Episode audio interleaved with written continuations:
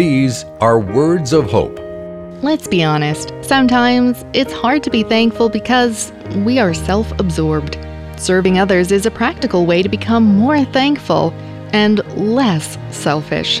In the glorious hymn to Christ in Philippians 2, Paul exhorts the Philippians to be of the same mind as Christ Jesus, who did not count equality with God a thing to be grasped, but emptied himself by taking the form of a servant.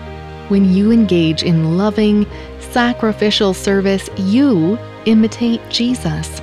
The unity that you can experience with Christ through service is a precious gift.